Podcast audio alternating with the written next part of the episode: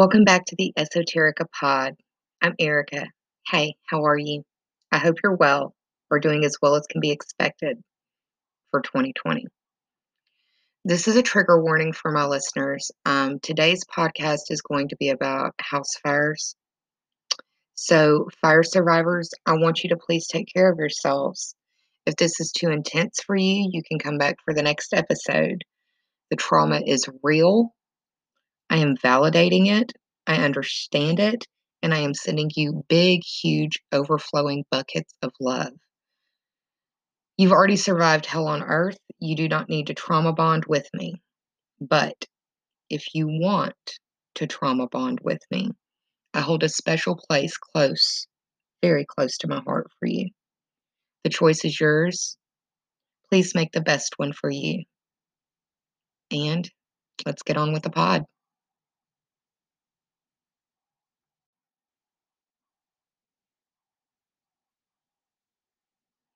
Welcome back to the Esoterica Pod. I'm Erica. Hey, how are you? I hope you're well. We're doing as well as can be expected in 2020 because this is a cascading dumpster fire, am I right? that was a well placed and much intended segue for today's topic house fires, specifically midnight house fires and how to survive them. I'm going to share with you some house fire facts and statistics then I'm going to give you my Twitter survival thread. And finally, you'll get to hear my personal story of running through fire to save my own life. If I'm feeling up to it at the end, I'll share my PTSD journey. It may end up being its own pod. We'll see. Mercury's retrograde in Scorpio, my rising sign, which is cringing and whispering, saying, Hey, girl. We'll see. So, some facts and figures.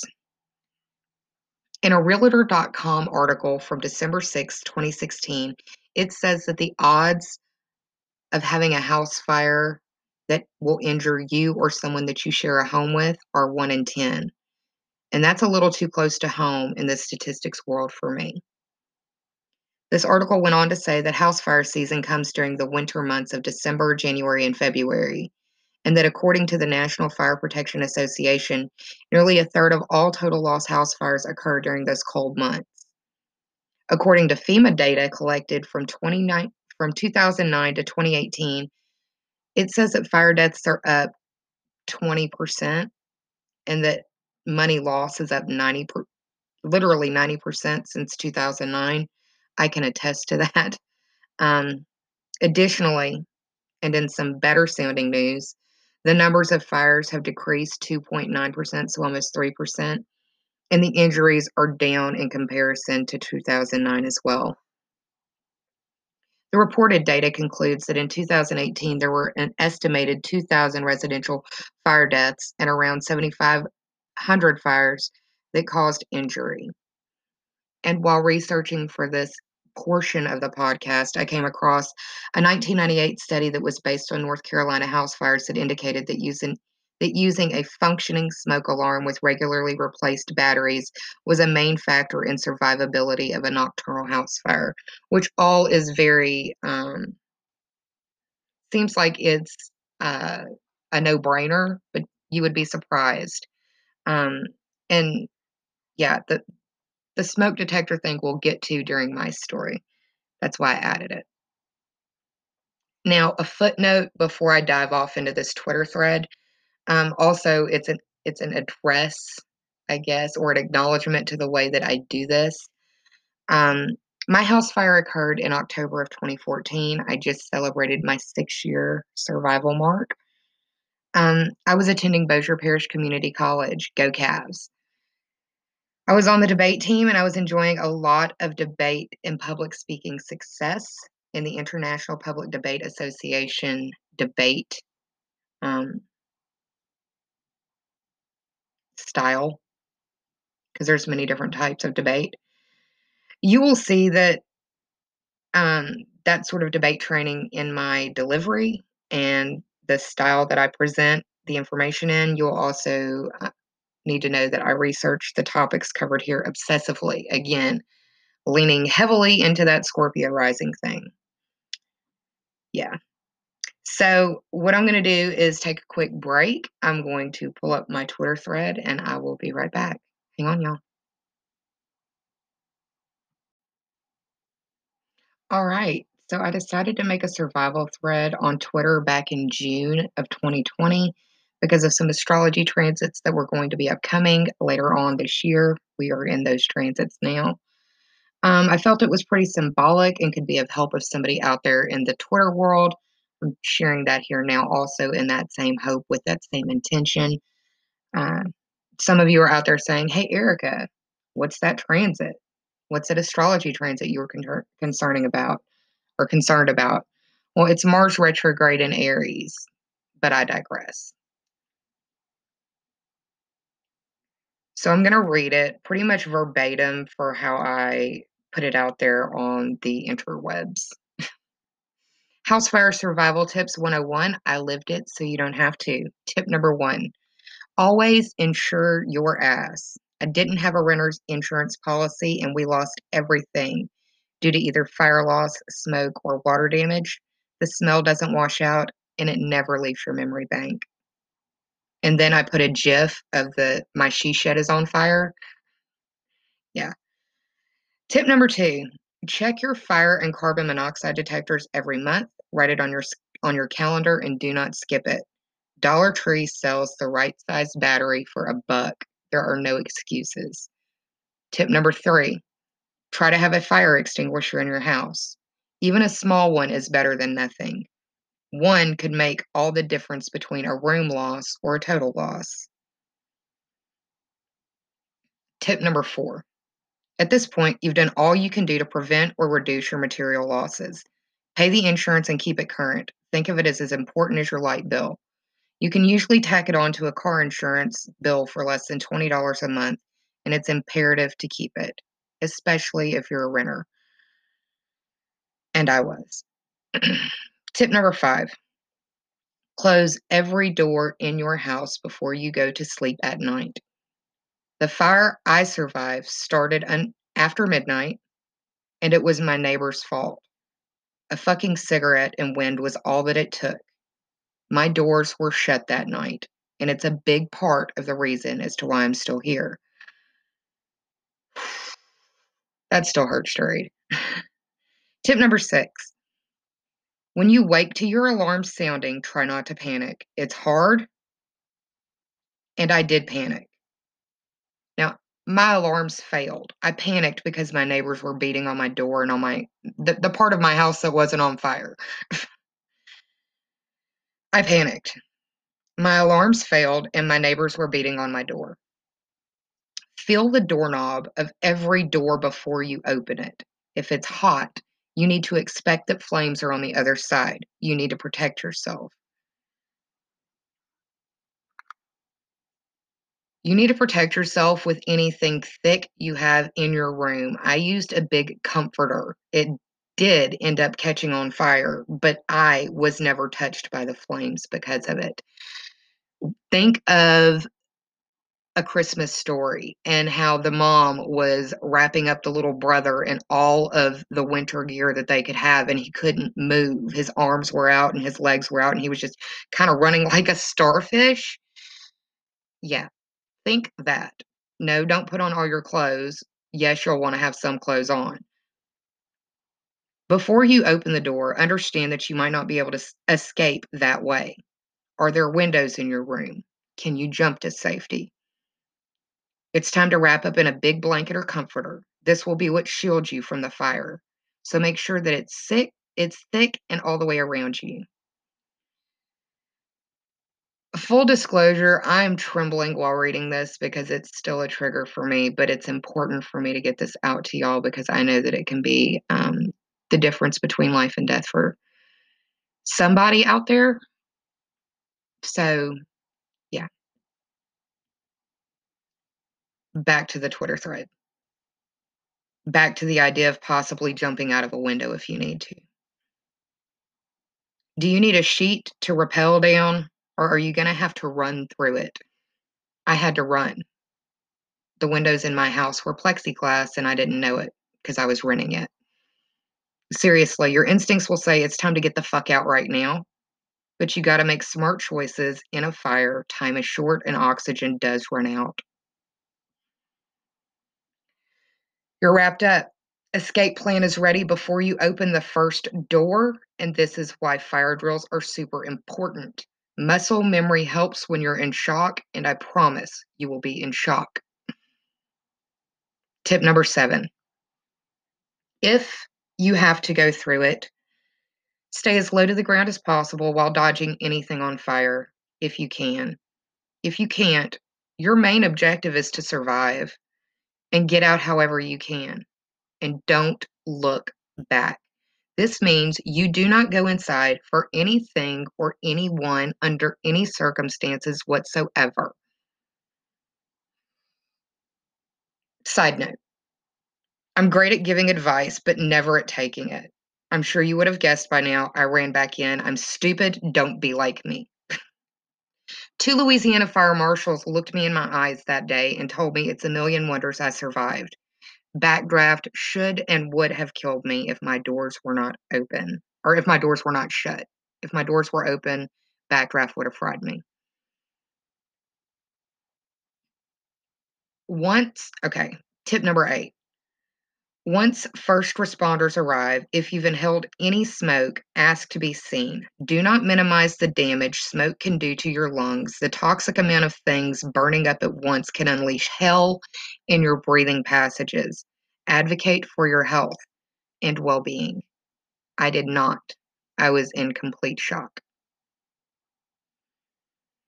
Tip number nine utilize whatever is offered to you. A GoFundMe was set up for me by my debate team coach, Bob Alexander. Um, get your hands on the fire report as soon as possible and try to get help from the Red Cross. Now, here's a caveat. I did not have much help from the from the Red Cross. There was a lot of red tape and the fire report was trying to get my hands on it was like pulling teeth. And Mercury was retrograde in Scorpio at the time. We'll get to that.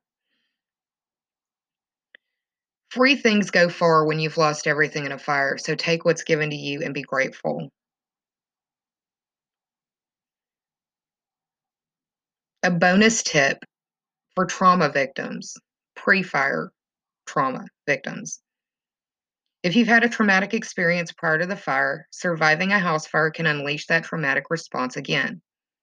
It did for me it might not for you, but if I knew what I if I knew then what I know now, that was honestly the biggest tip I needed to know know to survive. Another tip, especially for people who live in wildfire prone areas, keeping documents safe is imperative. There are just some things that you need to restart over. Um, birth certificates, any sort of legal papers, that sort of stuff, um, is always better to have a copy of than trying to get a copy of. So I recommend people having an extra copy of each of those documents, putting it in a Ziploc bag, and putting it in your freezer.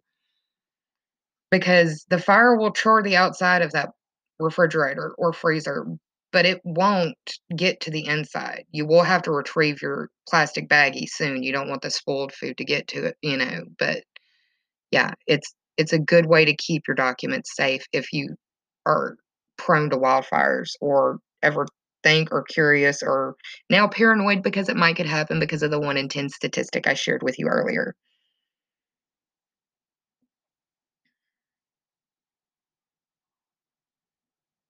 These are all the tips that I have for you. If you ever fall into the unlucky brother or sisterhood of fire survivors, my house fire was October 10th, 2014. I was traumatized deeply, and I'm still trying to find my way back to a sense of some normalcy. I was also a CSA trauma survivor before the fire.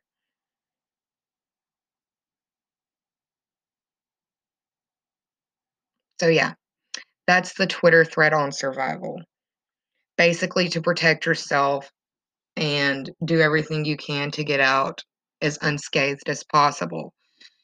Um, the debate nerd in me would argue the term the terminology used in some of the statistics because injury implies physical injury. It doesn't necessarily include neurological injury. And um, it can be significant.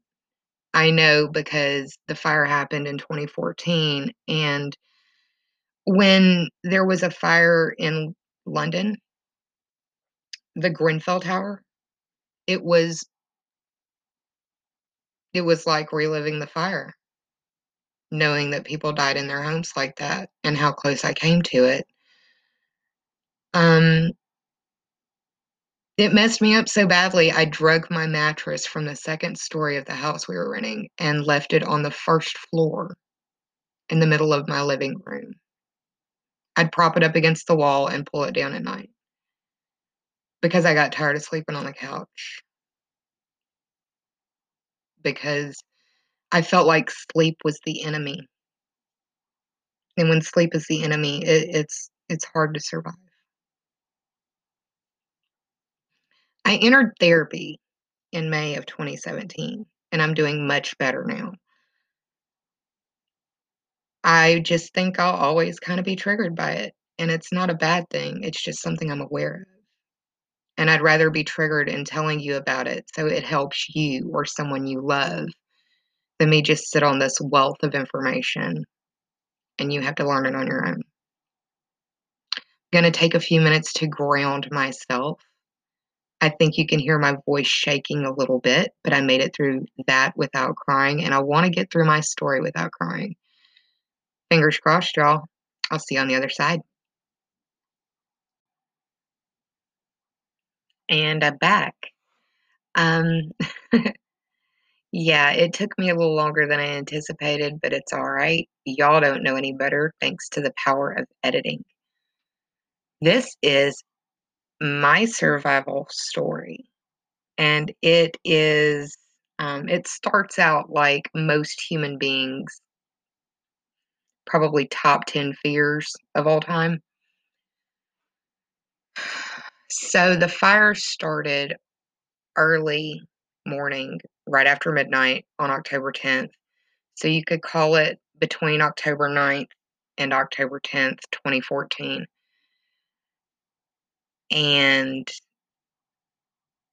it was interesting because I had been spending a lot of time with one of my dear friends. Um, I mentioned her in the previous episode.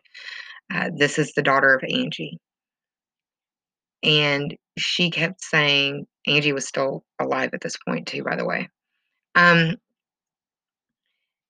this friend was like, Why don't you just spend the night? You know, you've got class in the morning. It's not that big a deal. It's closer for you to stay here and go to school tomorrow than it is for you to go to your home and then go to school. And um, I had recently moved into this place. I was, it had just been about a year of me and my then boyfriend, now husband, living in this place. It was on the lake. It was beautiful. Um, I loved it. And I declined her offer to spend the night. I wanted to go to my house so I could do my homework and prepare for uh, the debate and stuff. Debate stuff that I had to do. Debate was my life, or that and my kids. Um, boyfriend was a truck driver working in Texas at the time. So I'm at home by myself and I've checked all of my fire alarms regularly. So they were supposed to work and they didn't. Um and I had this weird thing about always shutting the doors. I, I always have. I don't know why, but I understand now more why that was probably so insistent upon me but I'm shutting the doors and I'm getting ready to go to sleep. And there was no central air or heat in this place on the lake. There were window units, and the window unit in this place was old. So it was very loud. It was good to sleep in, but not good when there's a fire because you can't hear anything. so I go to sleep. I fall asleep. Um, pretty much look like a graduate student, I would assume laptop on the bed, all of my papers surrounding me. And uh, I went to sleep. And I woke up to feverish knocking on my door. And I lived really close to, like, a bar, and there was a pool tournament that was going on that night, and I was like, "I'm not playing this game." Uh, also kinda ties into some of my previous trauma. I don't like, um, unannounced or, uh, unanticipated visitors. It's just not something I'm a a big fan of. I would prefer knowing you're coming, that's all. And it's in the middle of the night, I was there by myself, I felt very vulnerable, and I was like, "You know what? I'm not answering this." There was no reason that I needed to, um the neighbor where the fire originated, there was a lot of drama that was going on in that house, and I also didn't wanna be involved with it. I had my own life and my own things I was trying to do.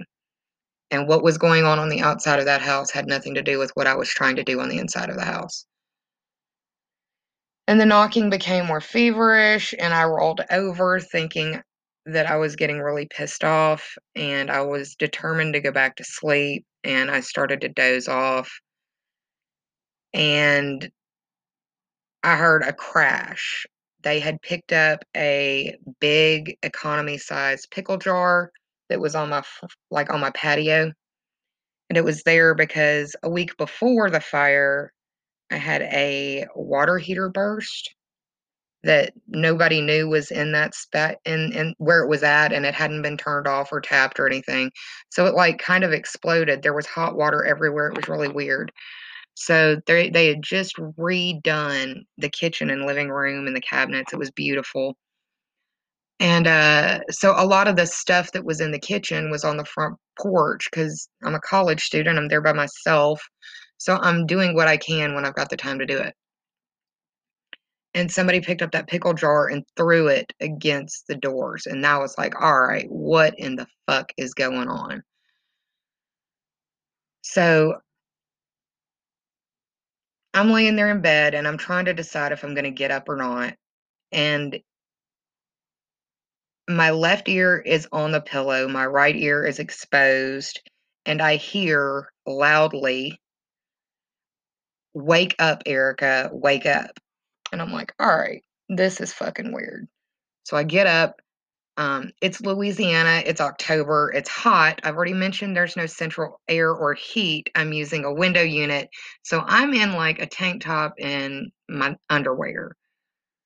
Not exactly what I wanna answer the door in, so I wrap up in a blanket, and I open the front door, and this front door is the only way in and the only way out, and it was a set of French doors where only one of the doors opened, the other one was stationary.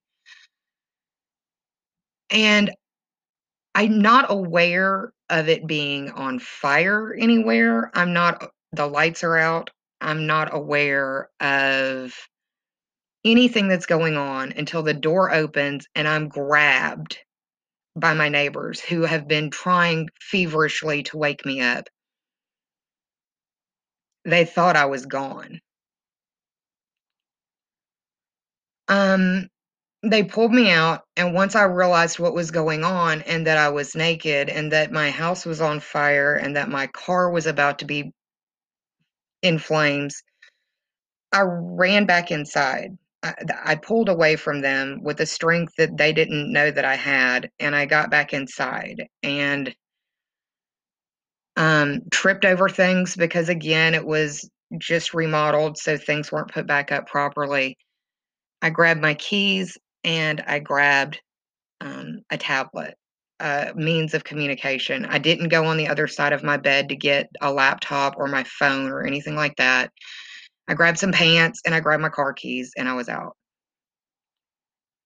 I was so panicked that I just had my pants slung over my shoulder and, um I was fighting to get into my vehicle because the alarm, the remote alarm, had stopped working for some reason. I'm gonna say Mercury retrograde in Scorpio now that I know what was happening back then, but I didn't know then that was what was going on. And Mercury retrograde is a huge theme throughout this story, and I'll tell you why in a couple of minutes. Um so I'm at the car, I'm in my t-shirt and my underwear, pants over my shoulder, and I'm trying to get in my car, and I can't for the life of me get him turn this key to get it to work to unlock my car. I can't do it, and I don't know what the problem is. I eventually get it, and I park over next to the bar, pull my pants on in the vehicle, and just commenced a bawling, losing my mind. I lost a lot of time um, in the aftermath of that because of the shock and the trauma. Um, the fire departments were not um, what anybody would want it to be if it was their house on fire. Again, Mercury retrograde stuff. Um, the individual who saw that there was a house fire called 911 and told me after that he tried three times and was basically hung up on or told to call the next parish over their fire and 911 three times. And the first fire truck that showed up showed up with no water in the tank because we lived on the lake. Well, the lake was drawn back because there was some salvinia that had been growing in the lake because of irresponsible boaters who weren't washing their boats after their boat had gone through salvinia. It's a very invasive weed and it will destroy water ecosystems. And it was doing that. And one of the ways to combat it is to draw the lake back. So the lake was drawn back, but the little volunteer fire department that showed up didn't know that the lake had been drawn back. More Mercury retrograde in Scorpio stuff. It's interesting that I'm recording this while Mercury's in retrograde in Scorpio now. Um, it's very Mercury retrograde. Anyways, so the first volunteer depart, department sh- fire department shows up and they don't have any water. So we basically just sit there and watch the bonfire happen. Well, while the bonfire is occurring, it's fully involved on the back side of the house that I used to live in. And my now husband, then boyfriend, um, had an impressive amount of bullets stored because we live in sportsman's paradise. And he liked um, practicing shooting and hunting and all the things that boys do. And uh, those bullets started going off. So then it felt like it was a war zone. The bigger fire department finally shows up and puts it out, and there's ambulances there, but I'm not ever seen or asked if I'm okay. I think I hurt my ankle. I didn't go to the hospital. I didn't have health insurance. Um, I was a broke college student. I went full time and I was the debate team captain. So when I wasn't doing schoolwork, I was doing debate stuff. And my now husband made enough for us to to live. So I was trying to get my education and do the things that I was doing. Um, the house fire was caused by a cigarette that had not been put out properly, and the wind was blowing in my direction. Luckily, I was on the farthest side of the house, but the windows in the room that I was in were plexiglass. I wouldn't have been able to break them to get out. The only white space in the room where my bed was was where my pillow was at.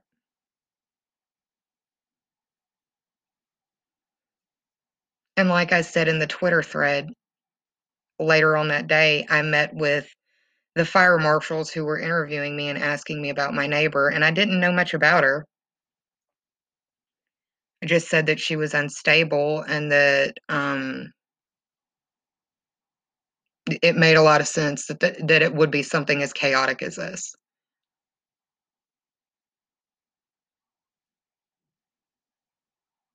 It was a total loss for us. We had no insurance. We didn't think we would need insurance. We felt like we were responsible and uh, have since learned from our mistake.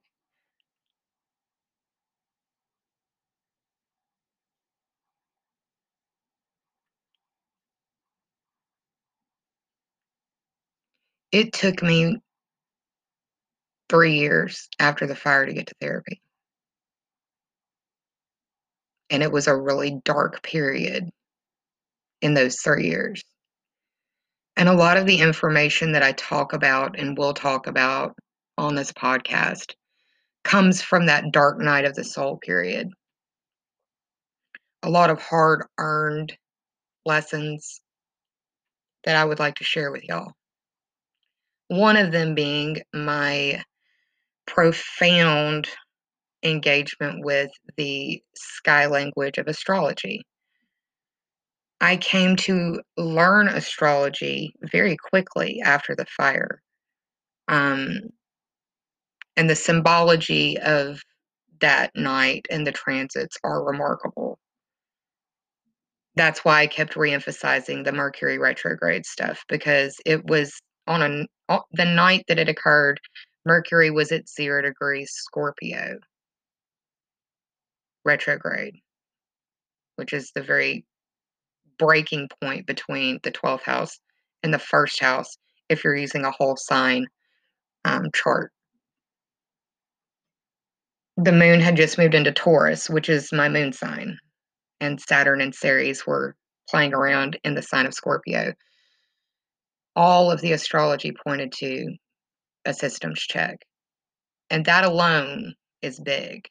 But the biggest part and what led me to astrology astrology was understanding how to research and running across an article that said that there was a full total blood moon lunar eclipse on October 8th of 2014. I came to learn in years later that that eclipse occurred in a very sensitive part of my chart that is my sun in Aries opposite Pluto in Libra. And uh, it was a nodal return, a nodal reverse. And it flipped my world upside down. To the people who knew me in 2014, I'm a completely different person now. And I used to be very tormented by the idea of feeling like Erica in 2014 died in the fire because I just I turned into a different person. Trauma does that to people. Um, I think that's where I'm going to put this bow tie right here. And I will re emphasize with check your batteries in your fire alarms, test them and make sure that they work. Don't just put the battery in, hit the test button. Do it monthly. And always, always, always sleep with every door shut in your house. Fire needs oxygen to breathe, to survive, to keep going. You cut that off by shutting the doors. You make it go slower by shutting the doors. So please check your batteries, check your alarms, and shut your doors. Hard earned information, but it could save your life. Sending you a lot of love.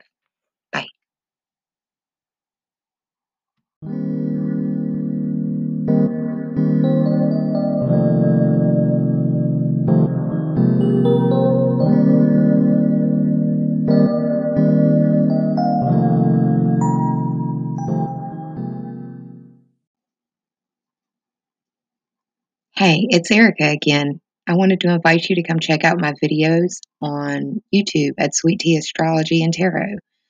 I do general readings and they are based on your rising sign. And I also pull some um, tarot cards there. So if you're interested, I'd love to see you there. That's Sweet Tea Astrology and Tarot. Bye, y'all.